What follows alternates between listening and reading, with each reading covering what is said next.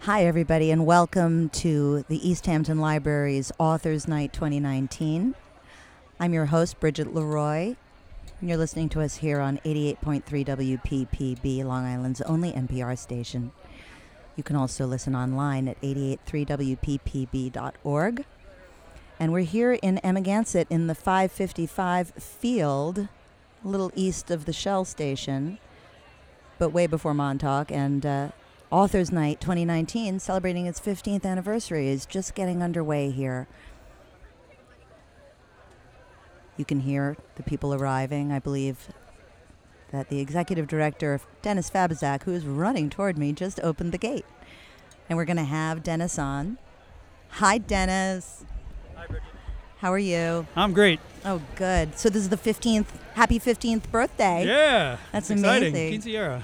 And this is like the big, this is it. This is your big fundraiser of the year. Yes, we, we raised more than 10% of our operating budget of the whole year right here today. That's amazing. Well, how has it changed over the years? How has it evolved, the Authors Uh, Night? It's moved twice and it's just grown in size, and uh, the authors are way more interested in being part of it now. you which- have a, a, a hundred authors tonight. we have 100 authors. Unfortunately, we've had to turn away more than 100 authors Oh, that couldn't, wow. we couldn't fit in. well, we've got some big, big players tonight. We have, of course, Alec Baldwin, who's the honorary chair. We have Roseanne Cash. We have Candace Bushnell. Yeah. Lots and lots of really excited people who we're going to be speaking to here on WPPB.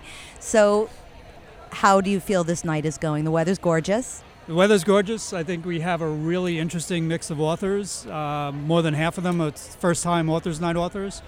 Um, you know, we, we're thrilled to be on the 555 property in Amagansett, which I think is the perfect place for this event and for our free, free children's fair that'll be tomorrow. That's right. And people, if they if they haven't gotten their tickets yet, are they still? Can they walk in and get yeah, tickets? we have we have tickets at the gate right now. We just opened the gate, so the crowd is pouring in. Um, It's uh, the tickets are hundred dollars, but you get $100. you get food, you get to, uh, and all the books are donated, aren't they? All the books are donated, so the library makes 100% of the proceeds. Uh, so it's, it's really an amazing event to support. Oh, Dennis, that's so wonderful. I'm sure you have to run off and uh, do a lot of uh, palm palm shaking and I do. what is it, fe- flesh pressing. And so thank you so much for coming up and starting us off. We're going to have a lot of really interesting authors, and I'm so thrilled to be doing this again. Thank, you. We're thrilled WPPB is here again and that you're hosting. Yeah, Mm, thanks, Dennis. Take care. That's Dennis Fabizak, who's the executive director of the East Hampton Library. And who do we have here? Hi.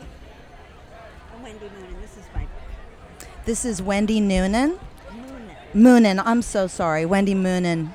You know, there's a, a one of the DJs on the station is Meg Noonan, so that is why I made that mistake. Wendy, the your- Irish Mafia. yeah, right. um, and your book, New York Splendor: The City's Most Memorable Rooms. What inspired you to write this? Uh, it's a hundred private rooms, uh, and I used to do the at home for Town and Country. Mm-hmm. Then I worked for House and Garden. Then I worked for Architectural Digest. So And it's Ri- always been about the rooms for you. yeah, architecture and design. So Yeah. Rizzoli approached me. Then the editor in chief who conned me into doing this retired, and then I, Well, this is a big, So- beautiful book. yeah, full it's of four and a photos. half pounds. Oh my gosh! So you don't want to be And, carrying a bunch of these um, around. Bob Stern did the forward, which is excellent. oh, how wonderful! Robert Stern being the great Um, architect so- who's done, designed so many of the places out here as well. Yeah, and he's a great historian Of and a great course. writer. Yes. So I was very lucky. Oh, I'm so glad to have you Um, up. Uh, the focus here is not on the rich owners; it's on the talent, the decorators, and the architects. So, what is the? Was there one in particular that spoke to you out of the? This is New York Splendor. We're talking. Well, with they're Wendy all Moonen. very wowy rooms. I the one that I love the bo- best is on the cover, just because it's so Where is that? difficult to deal with these old dark mansion-like uh, apartment buildings in New York, and to take the dark, dark wainscoting and figure out a way to lighten it and brighten it and teal and green. Did you see any ghosts? You're not talking. Yeah. Um, where Where is this picture taken? It's on the Upper West Side. I'm not allowed to say where it Oh, is, okay. but it's a landmark building on Central Park West. Oh, duh. Okay, like where my father lived, Warner Leroy. Yeah, That, yeah. yeah, exactly. Okay. Okay. Yeah. Yeah, I'm exactly. very uh, intimately familiar with that building. Right. So, And yes, there are ghosts. yes, of course there are. I saw them. I used to see them when I was a kid Wow. there, and now I sound completely well, insane. I- But this is a woman called Joanne De Palma, who is a um, very, very good designer who's way below the radar. And that was part of the fun of it because she has the worst clients. None of them ever let her publicize what they do. This was a six month military campaign Wow. to get a yes on this one. Well, this looks like a beautiful, beautiful book. Thank you Yes. so very much for Happy. bringing it up here. We're very And- happy. We're in the third printing, so we're thrilled. Okay, well, oh, that's Thank amazing, you. Wendy. Yeah. Thank you. Yeah. Great to have you here. You're listening to us on 88.3 WPPB FM, and we're here at the East Hampton Library's Authors Night. And I'm looking to see, this is me vamping, to see who is coming on next. Um, let me just take a look.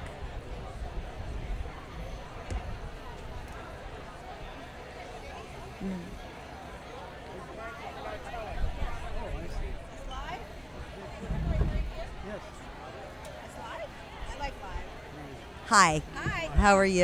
Wendy's. Can I see your book? I was just I was just trying to Hi, can I see your book, please? Yeah. Thank you.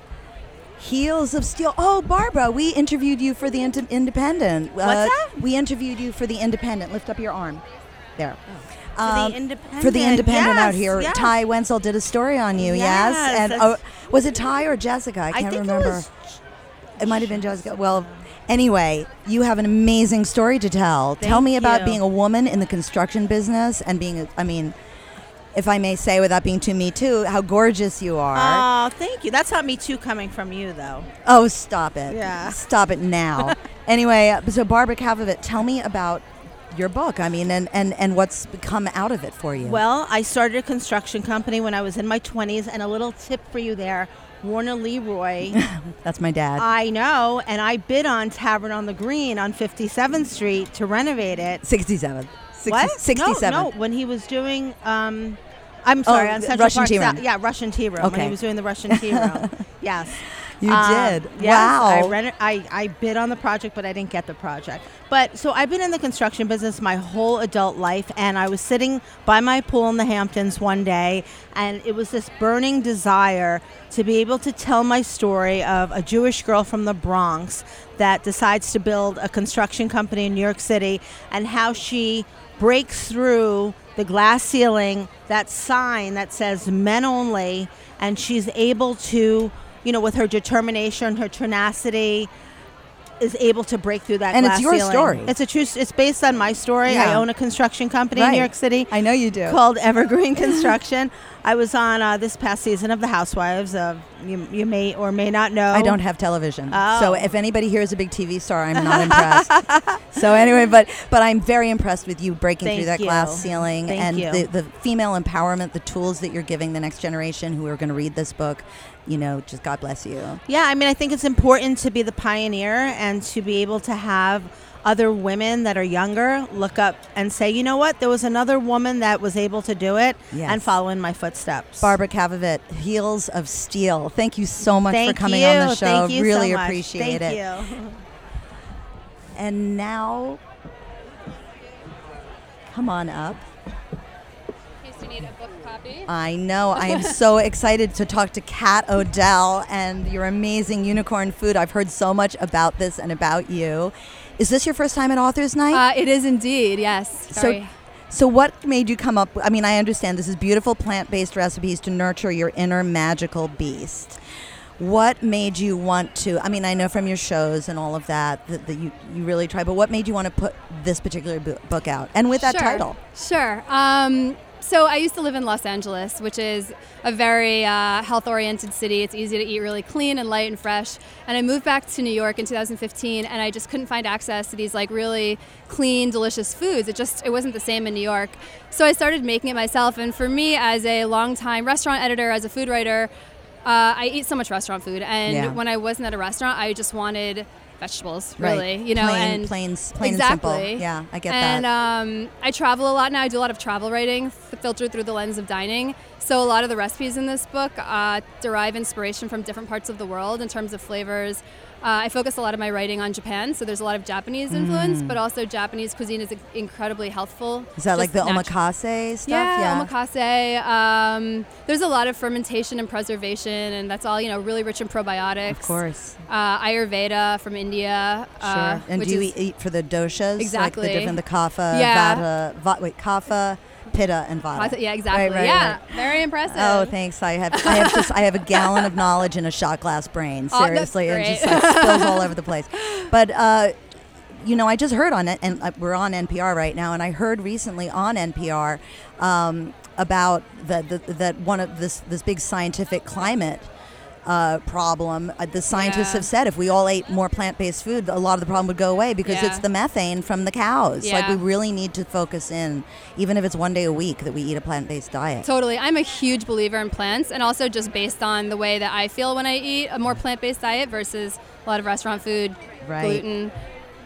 Um, so, is this your first time at Authors Night? It is indeed. Very happy to be here. oh, I'm so it's glad. lovely. Yes, and and it's such a good cause for the East Yeah. Hampton Yeah, it Library. is. It's Libraries are great. so important. It's great. Yeah. I've been coming out to East Hampton since I was zero years old. Oh, good. So I'm, as much as I can, support the Hamptons. I'm, you know, I'd love to be part of anything. Well, the crowd is getting really big, so I'm Yeah. sure that you need to get back. And uh, Kat Odell, Unicorn Food, thank you so much for Thank joining you. us here. Thank you so much for having me. Okay, have a great time. Thank you.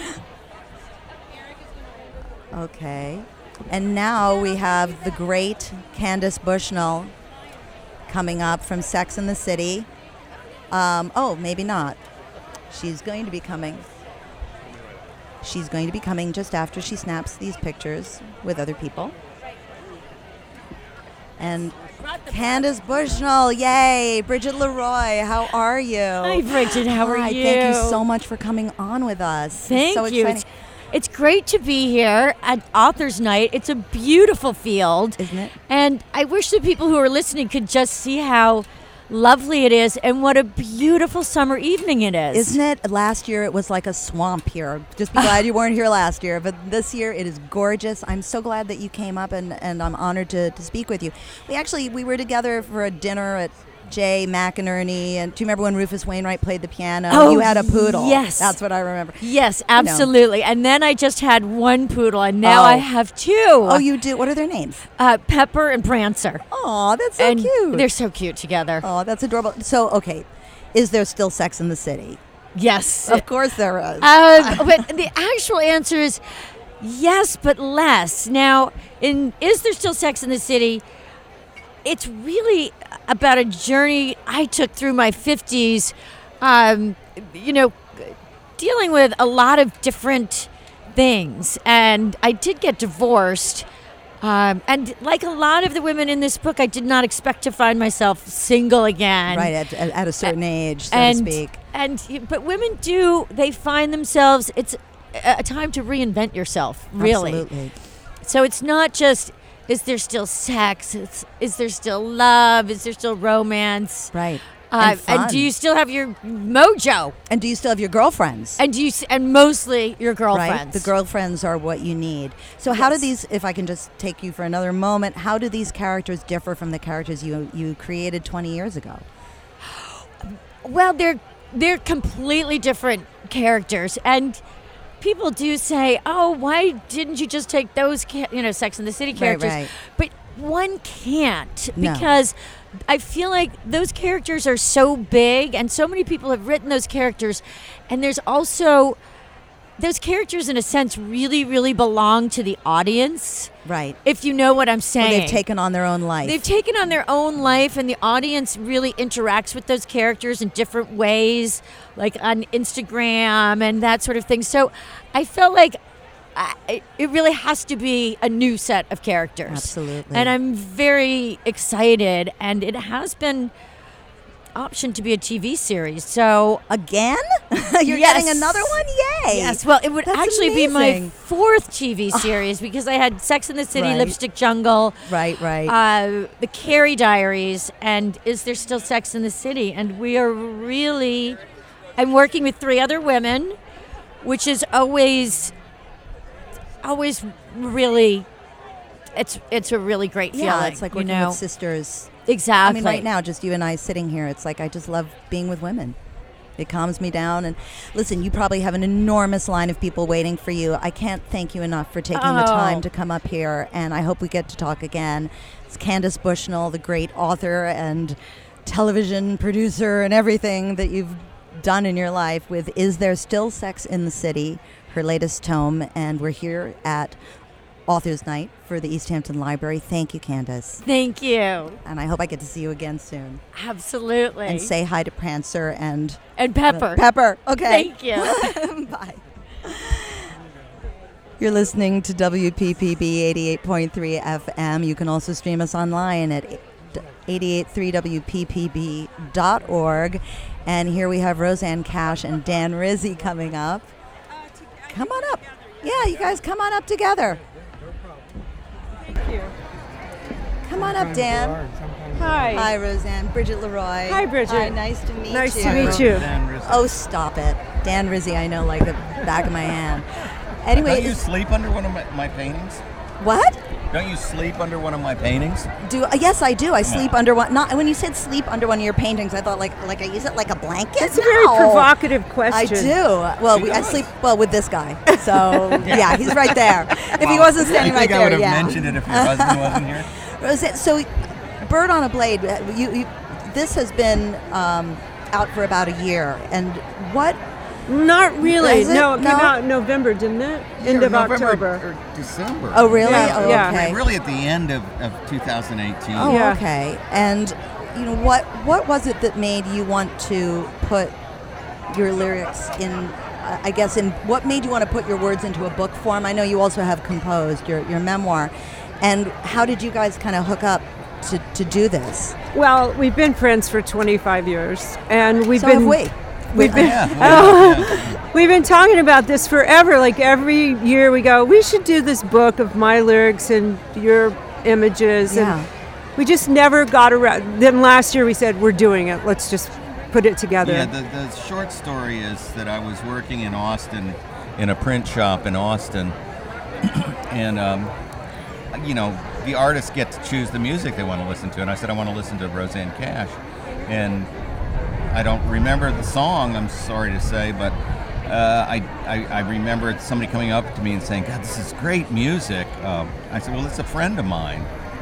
He goes, "Roseanne Cash is a friend of yours." I said, "Yeah." He said, "What if you you guys did a project together, and that was the seed of it. Sure. So I called Roseanne that night, and she said, "Yeah, well, let's do that sometime."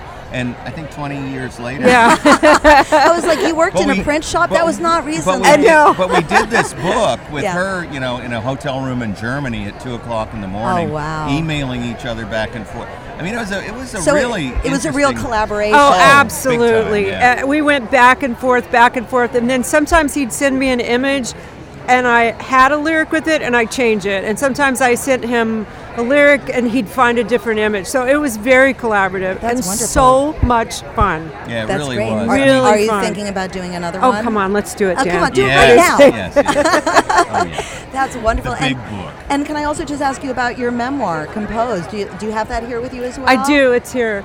Um, that came out in 2010. I, I first wrote a book of short stories called Bodies of Water, and then the memoir. No, then I wrote a children's book and then the memoir. Um, and, you know, that's a whole different thing writing a memoir, unpacking your life and kind of course. putting it into organizing your life.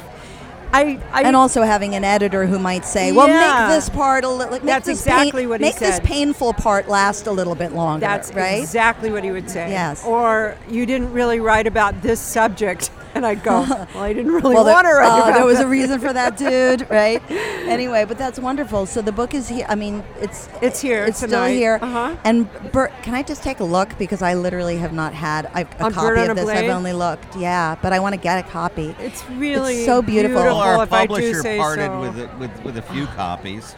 I need a bird. I, I- you know, I, Most I, I people- sleep most under one of people his do. paintings, but it's like, oh, I, I kind of sleep under one of his paintings. It's across from my bed uh, over the fireplace, oh, that's so nice. and I love it so That's much. a portrait of you. And both of you, both of you are are supporters of of uh, the station WPPB. Yes, we are, Yeah, I and know we're that. both fans of libraries. I, I, th- I always say libraries saved my life. Really? Yes. E- elu- elucidate me a little bit for a second. Well, I had a very chaotic childhood, and I was not one of those kids who did sports, so I would retreat to libraries on Saturdays, you too, I think. Absolutely. And it saved my life. Yeah. Kind, quiet librarians and great books. And you know, now libraries are such, um, you know, with these families that work, like like Eric and I are both were like workaholics. Um, our kids went to the library, and that now they have like Dungeons and Dragons games, and Yeah. they show videos, and they have you know English as a second language, and there's so much. It's become like the new community center.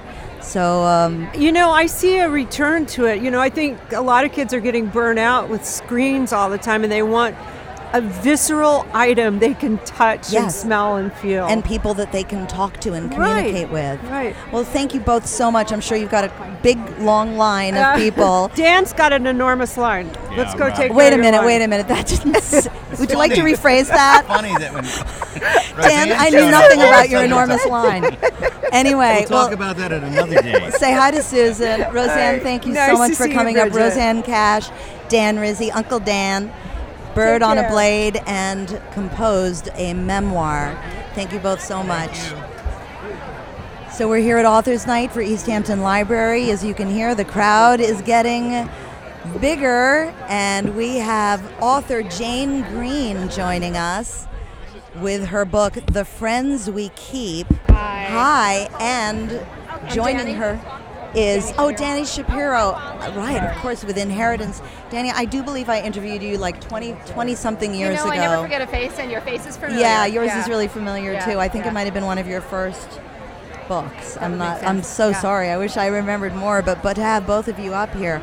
Um, Let's start with Jane. Well, you can. Are you guys friends? We Is that are, what you came yeah. up? Okay, because sometimes they just grab two people, but you guys know each No, other. that's I don't very, really like very Jane, well, Danny, yeah. Danny, Jane. So we have Jane Green and Danny Shapiro here. Jane, tell me a little bit about the friends we keep. This is a novel. Yeah, this Yes. is this is my twentieth novel, and this was inspired by my my realization at, at around the age of fifty that my life is is much more isolated than I ever expected it to be, and I started to really think about the themes of of loneliness in middle age and and every time my husband and I went out for dinner with friends we'd end up having this conversation where we'd all end up saying hey why you know we're about to be empty nesters why don't we all buy a piece of land somewhere and all have like or a farm Like an intentional community. exactly So is that what this tiny book is- houses and a communal living space I That- love and it. so that's what this And novel don't we all want? I explores. think that's something that we all have that conversation at some point. Danny Shapiro, I'm- I'm bringing you into this as well.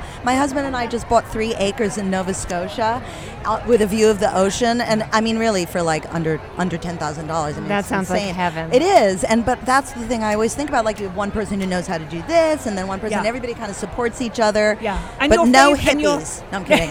but it is about surrounding yourself, I think, with your favorite people Yes. and not going into the afternoon of life by yourself. Well- and and in this book, they are not just women, although I do think the women are always left on their own. So my suspicion is when this happens, it, it will be women. And Yes. Danny, For the you're most in. part. I'm just Red- telling red you, you're in. Ah. you're coming. Well, this is a very good segue from talking about the people that we surround ourselves with to your latest book, your memoir of, of genealogy and love. You you had some surprises with this, didn't you? I did. So, so my memoir Inheritance really came out of um, a discovery that I made in 2016 after casually taking a DNA test for no particular reason except that my husband was doing it too. Right. Uh, and I discovered that the dad who raised me had not been my biological father. So it was this bombshell that sort of e- exploded in my life at the age of 54. And the book is really about trying to understand at first if my father wasn't my biological father, who was. Right. And then ultimately, really a deep dive into the very ideas of identity and family secrets and what makes a family a family and what makes a father a father and nature and nurture and I just found myself sort of at the center of all these questions. After a lifetime of writing many books all about all centered around family secrets without ever knowing why. Isn't that amazing? That's just that's um, karma in some way. That's incredible, and I, I've read your books before, and I'm sure that I haven't read this one, but I'm sure it's really May I add amazing. some Uh, color please, to- Jane to this Green, story? Because- interrupting uh, Yes. Danny Shapiro. Go Sorry. ahead. No, no, Um, no. I'm kidding. I'm I allowed also want to to say do that Jane has pink hair, so she's Yes. adding more kinds of color. I, I am adding lots of colour tonight. But um, but one of the things that struck me about Danny's story was very early on. Danny sent me, may I say this, the video of the man who you discovered to be your biological. well, I don't want to father. give away too much. No, I don't no, want no, any no, spoilers. no, I'm- this no, all no happens in the spoilers. first There are no 25 yes, pages. yes. Um, but she sent her a video of him, and my husband and I, who, you know, Danny is one of my best friends. We know Danny. I know Danny. Danny, Yes. I consider a sister. And my husband and I sat together in my office and watched the video of the man Danny had just discovered was her biological father. Amazing. And we both burst into tears because it was extraordinary seeing seeing Danny. We saw it and it wasn't just the physicality, it was his mannerisms and his gestures and and it was extraordinary. And and this has been I mean, this is just an, an amazing book. Well, I'm so grateful that, that both of you have come here. Thank you for supporting the East Hampton Library and Authors Night and NPR. And uh, we're talking with Jane Green with the Friends We Keep, uh, sort of about an intentional community or the it, idea it very of much friends is. It- coming it's, up. It's about sort of middle the it's a choices we novel. make in midlife. It is a Exactly. novel, but it, it's uh, the story of a group of people who choose at the age of fifty to live together again. I love it. And Danny Shapiro and your incredible uh, discovery and journey, inheritance, a memoir of genealogy, paternity, and love. And I have heard this more and more frequently as people take these DNA tests. There's a lot of people out there who are learning very big, very big bombshells. Uh, just a statistic. Yeah. Um, last year, 12 million people bought these kits. Wow. It's the most popular holiday gift in America. Uh, families are giving it to each other, ironically. Yeah. And about 2% of those people discover Some, like uh, a- a, something. and that's, brother they didn't know about. Or, and that's 200,000, 240,000 people. That a is year. so a year. So it's, epide- incredible. it's epidemic right now. right. Yeah. Amazing. Yeah. I have a cousin, a first cousin who doesn't know she's my first cousin, Incredible. and and this is a family. I hope that she we- doesn't live on Long Island. She does. She lives in the UK, Okay. but what, but I really. She looks so like my mother's family. She's the ident. I mean, she's she looks like my mother and and, and my grandmother. And my uncle had an affair with, with the mother. She doesn't know. She's probably in her sixties. And everyone knows but, but her. everyone knows Yeah. but her. And and the secrets always come out now. You can't keep these secrets any longer. That's true. Well, thank you both so much, Thank Danny you. Shapiro, Jane Green. Such a pleasure to talk to you. Such a pleasure to talk to you too. I hope we our paths cross again. Thank you very much. You're listening to Bridget Leroy on 88.3 WPPB, Long Island's only NPR station. And now we have the Zen Bender herself. Stephanie, you have to say your last name. Krikorian. Krikorian, Stephanie Krikorian. And this book is getting a lot of attention lately. Zen Bender, a decade long enthusiastic quest to fix everything that was never broken. That's it. It's Tell- out on Wednesday. it's out on Wednesday and it's been getting just a lot of, of upfront promo. I've heard that Yeah, it's a very lot of people. exciting. Yeah, it's extremely exciting. And you're from, you live out here? I live out here. I'm born and raised in Canada, but this is home Where? now. Um, St. Catharines, Ontario. Oh, okay. And you're, you're, but this is your home and I love your back. Oh my God, this isn't working. meditation, yeah, meditation's a tough one for me. I really try, um, but I the sitting down in the morning and being still is really hard. But what I found with with the book through Zen, through my Zen bender, my ten year Zen bender, is a lot of things are meditative, and so to Mm-hmm. Absolutely. really kind of take a look at what else you can do, like go Chopping for broccoli. a walk, pulling a vegetable from the ground at the farm, Absolutely. yeah, yeah. Well, that's so great. And w- so, what are some of the other um, tips that you have in here? Well, basically, I think the idea being so. So th- this, the book starts after I lost my job in television in 2008. but I do have to say, this is a funny. uh, It this is a, funny- light, f- a it's funny a humorous book. Yes. with kind of a message at the end, of course. Right. So I lose my job in 2008, and I start sel- ghostwriting books for celebrity self-help experts. And then Did I you s- really? Yeah, that's, That's what so I do much for fun. a living. Oh my yeah. God. And We have so to then I get- we have to have we'll a coffee. Okay. and then I got a little bit hooked and I started writing for research and hiring coaches and going to gurus. So it sort of spans all the topics. I'm a So single you were woman. you're a seeker yourself. Seeker. Yeah. I wanted, and, and like all these fixes out here, it was like a bag of potato chips. If they're coming at me, I better try them. So Right. it covers everything from dating to dieting. That's to- hilarious. You know, I was just saying to my husband on the way here, I asked my son the other day, I was like, what are the only two acceptable road foods? And he immediately said Pringles and Skittles. And it's a good true point. because Pringles has a lot of different flavors. It's a good point. See how I got, managed to get off on it off I just went completely I off love base it. on that one. But I'm so glad to meet you and I'm so happy you're here at the East Hampton Thank Library's you. 15th annual authors night. It Great is event. filling up, but there's still room. It is a gorgeous day here in the 555 field Perfect in night. Amagansett. Gansett. Perfect night for this. And we're talking with Stephanie Krikorian about Zen Bender, you- the bender you went on. And why Zen? I mean, is it actually Zen or are you just kind of using Zen as a, as a no, I word? felt like I was chasing something, but I didn't know what. And I think in the very end, ultimately, it was just peace. Everybody just wants a little bit of peace. But with all these fixes coming at you, I think it really started with the book, The Secret. You know, Yeah, back in, I don't you know have to when Oprah manifest interviewed her. things. Yeah, yeah, yeah. And so it was sort of like a magic wand, and there's this group project, and you, you think of all these things that must be in need of of some fix. And so that's right. At the very end, it was just a little bit of peace that I was kind of chasing. Oh, It's wonderful, Stephanie. Thank you so much for coming up Thanks here for and having welcome me. to Authors Night. Thank you so much. And we'll be- we'll talk soon. Talk soon. Okay, thanks a lot. Take care. Bye bye.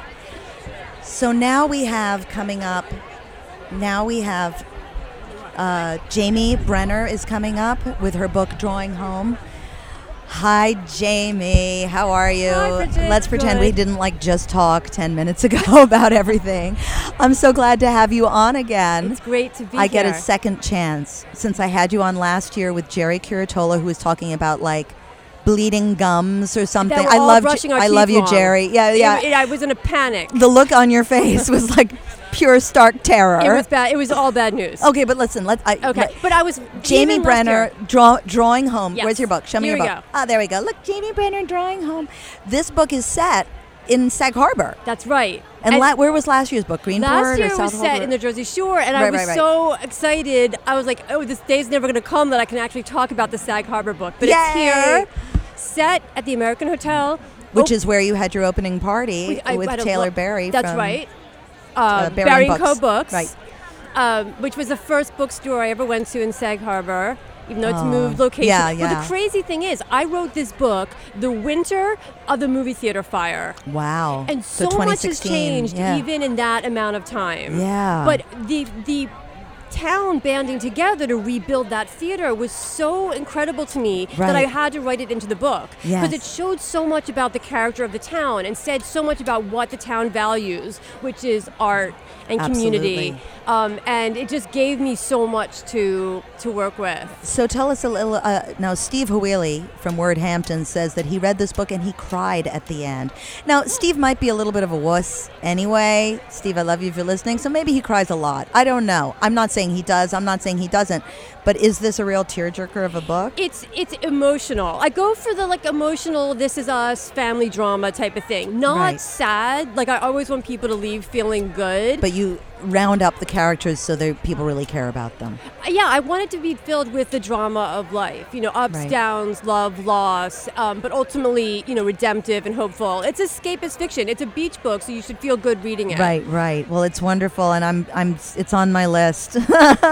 It's good When in the I'm win- not- when it's wintertime and all this Yeah. sunshine's a memory, this will bring you back here. I still have a weekly newspaper to put out, but I, I I get like three pages a night before I fall like into a complete exhausted sleep. Perfect. And this is on my list. I All mean, I right. actually have a copy, so but Uh, I should bring it to you so you could sign it for me. Uh, Duh. yeah.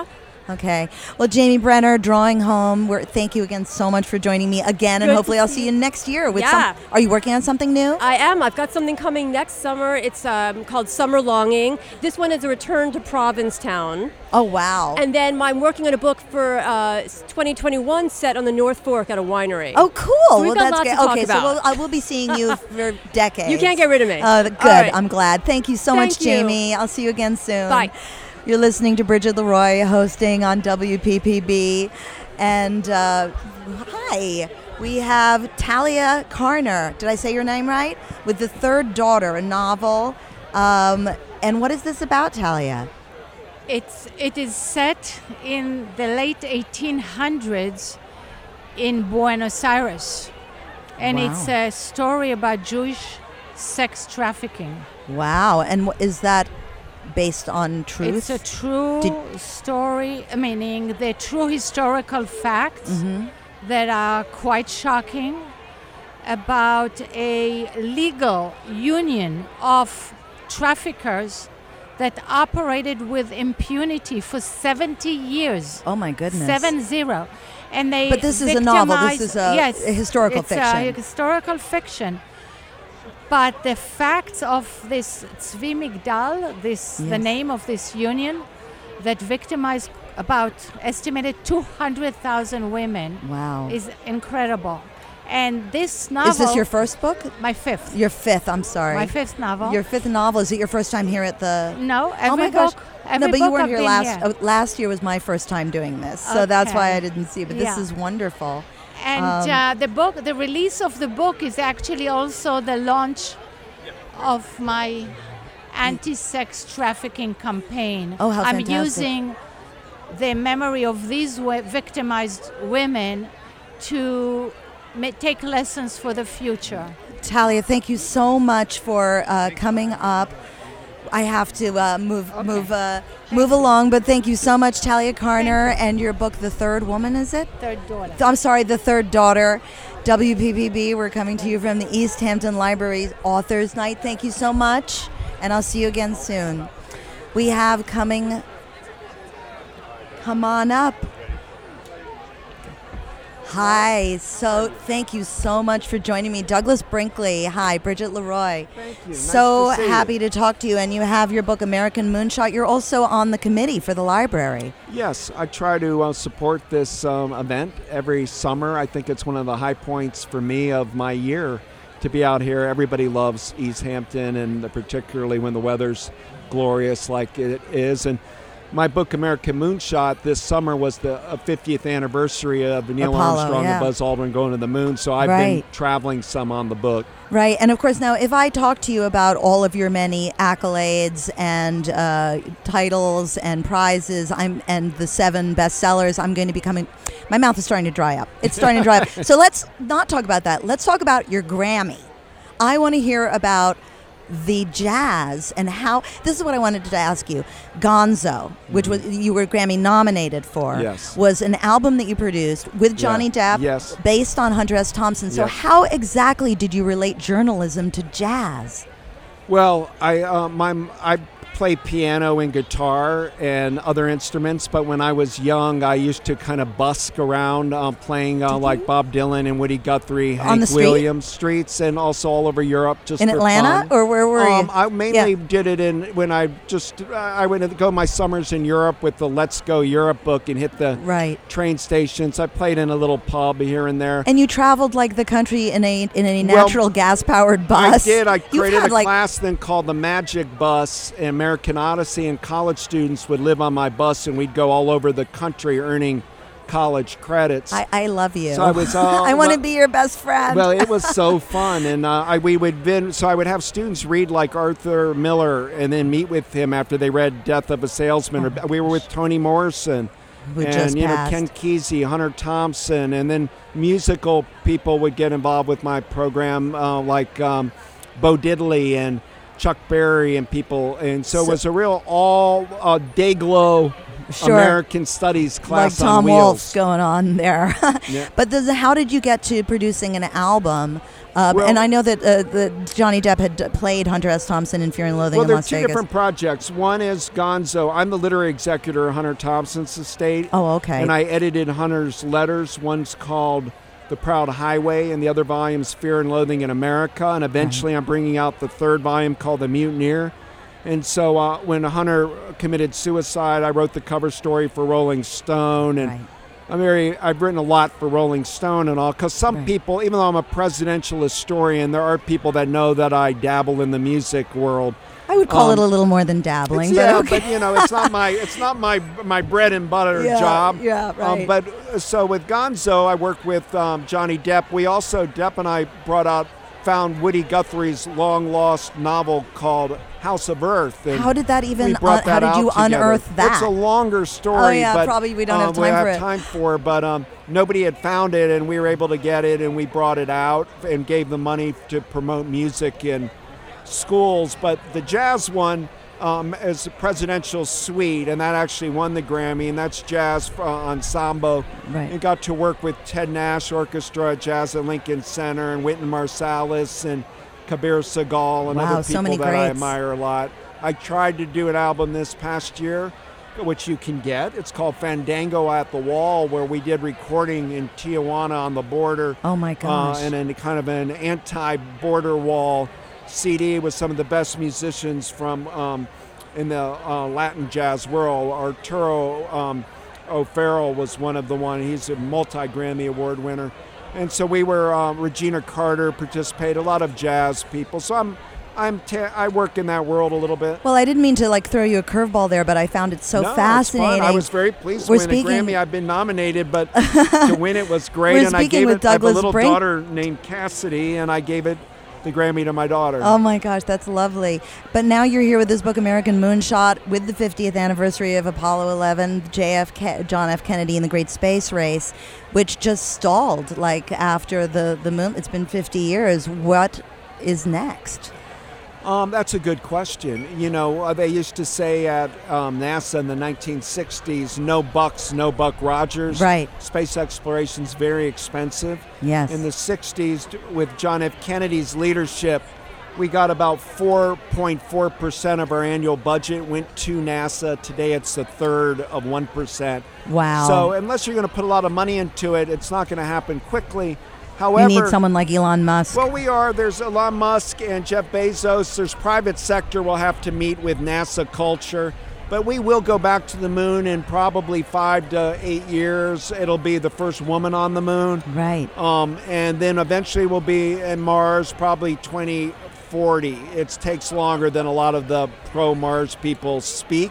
Yes. And many people think the new moonshot should be an earth shot to deal with climate change. That it's not Absolutely. that it's more of our energies need to be in that. So, uh, but my book's about 50 years and how we got to the moon, and um, you're doing a lot of n- interviews and, and um, new archival information. Well, I, I love I love your articles, and uh, I'm sure that this is a fabulous book. I've not had a chance to look yet, but Douglas, thank you so much for being involved with the library and uh, the 15th year now of, of this wonderful authors' night. There's hundred authors here, and you you've been a supporter for a long time. So thank you so much for being Well, here thank with you. us. The- This author's night is kind of magical. It is. Because after the tent event and you meet everybody, you become friends with other authors. but you also get the dinners. and then you get the dinner. And you're having most a of them dinner, are aren't right you? on the ocean, Oh, so I you get know. to watch the sunset and catch the breeze, and, And- life feels good for a while. Oh, that's wonderful. Thank you so much, Douglas Brinkley, for joining us, who's on the committee. And uh, we have other authors coming up. And uh, thank you again. Thank you. You're listening to Bridget Leroy here on WPPB FM, and we're here at Authors Night in the 555 field. Um, and hi, can you can you move over? Sorry, move on, move on down, Carrie. Hi, how are you? how are you? Sorry, this is Christy Woodson Harvey with the Southern Side of Paradise. Yes. And your books, um, your other book, they, they kind of deal with more the South, right? Yes, exactly. I would definitely write about the South. I'm from North Carolina. I still live there. So, and I was thinking, I wonder if I'm the only Southerner in the I'm crowd. not so sure. tonight. I just I have a radio show on this station Sundays on the East End with Bridget Lori and Alex Sokolow, and we just had on uh, Julia Fowler from Southern Women Channel last week. Like Oh, so how you could hear. great. It. So give me an expression. Shoot something at me.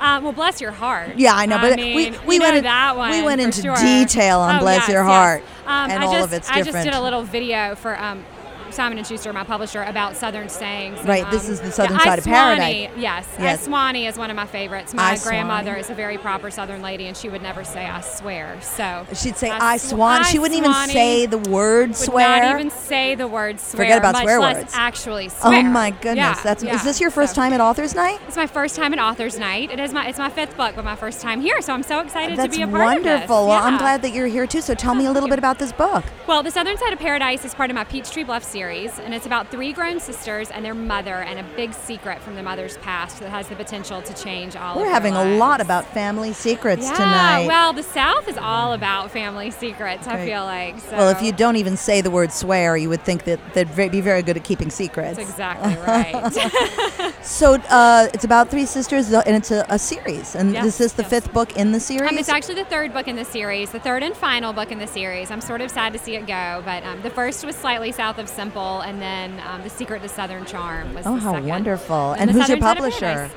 Um, Gallery Books, with Simon and Schuster. That's I, I great. love them. They are wonderful. Well, you know what's What a great wonderful is that publisher. all of these books ha- uh, have been donated by the publishers, and the authors come here, and we have you know from from the very very famous to the up and coming. I just talked to Candace Bushnell. Yes. You have five books out, and then there's people here with their very first book. Yes. It is just such a wonderful kind of compendium Oh, of absolutely. authors, and and anyone can come right now. It's oh, Yeah. it's a hundred dollar admission. It's deductible because it goes to the library, and it's just an amazing night. Well, I'm and so it's glad. such a good cause. I mean, our libraries are just sort of the pulse of our communities, and I'm so excited to see I all agree. these people here to support their library. Oh, It just everybody shows- loves the East Hampton. Li- all the libraries out here. Well, it they're- just shows how important they still are and how relevant. And that as an Yes. author, that makes me very happy because you know you hear all these things about books going away or people not reading as much. And Right. I don't know if I believe that. I mean, look at all these people here tonight. exactly. I think last year, I think we hi- hit about 2,000 people over the course of Wow, two and a half that's hours. unbelievable. Which is like so wonderful because they're supporting books. Yes, You know, yes. And and, then- and I mean, libraries are so much more now. Like you said, they're Right. the pulse. Right. Yes. And we ha- there are these wonderful dinner parties afterwards. I'm so excited. Are you- are you having one of yes, them? Yes, Oh, at, um, great. at Marshall Watson's house. He oh, lives he's in an East amazing Hampton. designer. No, I know. I Amazing know. designer. Oh, I adore him. Yes, Um, that's so, fantastic. yes, I'm so Oh, well, excited to get to sit Christy, out there. Christy Woodson Harvey with her book The Southern Side of Paradise here in the 555 field in Amagansett. Thank you so much for coming on. Thank you. Yes, and bless your heart. and I said that in the good way. In the good way. That's right. Hi. Come on Hi up, there. David Brown. I'm so happy to see you. I'd like to see you too. With this new book, Crosby, Stills, Nash and Young: The Wild Definitive Saga of Rock's Greatest Super Group. There we go. So, what was it like doing research for this?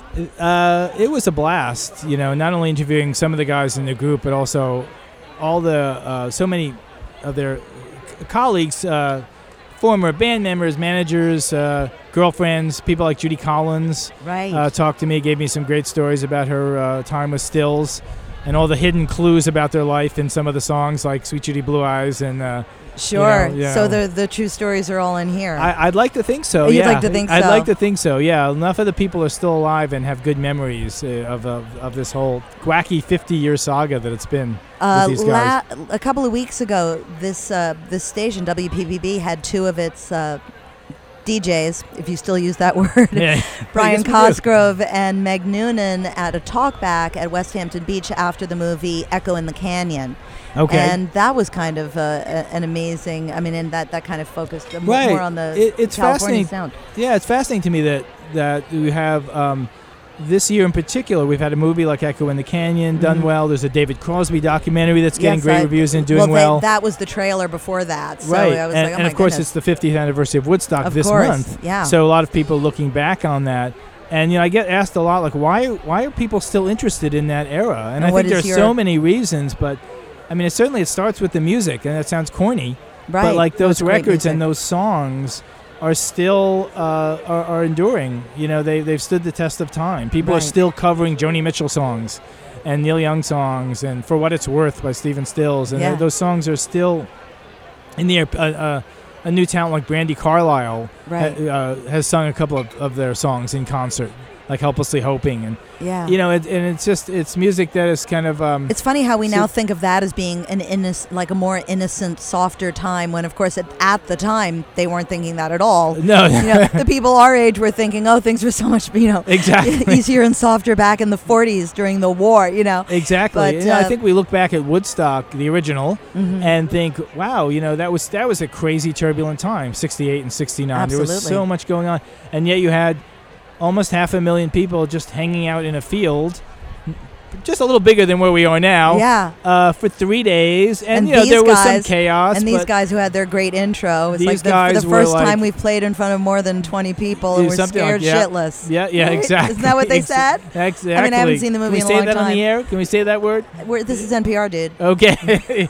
yeah, Steven Still's famous line is is, uh, this is the second time we played in front of people and we're scared shitless. Yeah. And it's true. Yeah. And it was true. And it's kind of a crazy thing to think about that that was, but that's just the way their tour And then went. they and- just and, blab- uh, um, just became s- superstars overnight. uh, pretty much, pretty Yeah. much. They were they were a supergroup, as my book uh, title subtitle We're talking mentions. with David Brown about Crosby, Stills, Nash and Young, but you've written other books about other uh, music. I wrote a book called Fire and Rain, which was all about rock and roll in 1970, which I think is a really important pivotal Just year. that year. That year, you know, and and you I think assume of that that's year, the year Fire and Rain came out. Fire and James Rain was Whit- the year James that Taylor. James Taylor became a star, and it was the year that CSNY peaked and broke up. The Beatles broke up, and Simon and Garfunkel broke up. Wow. So it was this year when you had these iconic Right people after from the, the Summer of 60s Love. end. Yeah. it was like the 60s ended on time. It's like the in acid. 1970. The acid wore off, and they were like, "Who Exactly. are you? Did I get married to you? Did I Yeah. form a group with you? Get out!" exactly. David, I, it's been such a pleasure to talk to you, and uh, I, great to be your here. book, Crosby, Stills, Nash and Young: The Wild Definitive Saga of Rock's Greatest Supergroup. Why are they the greatest?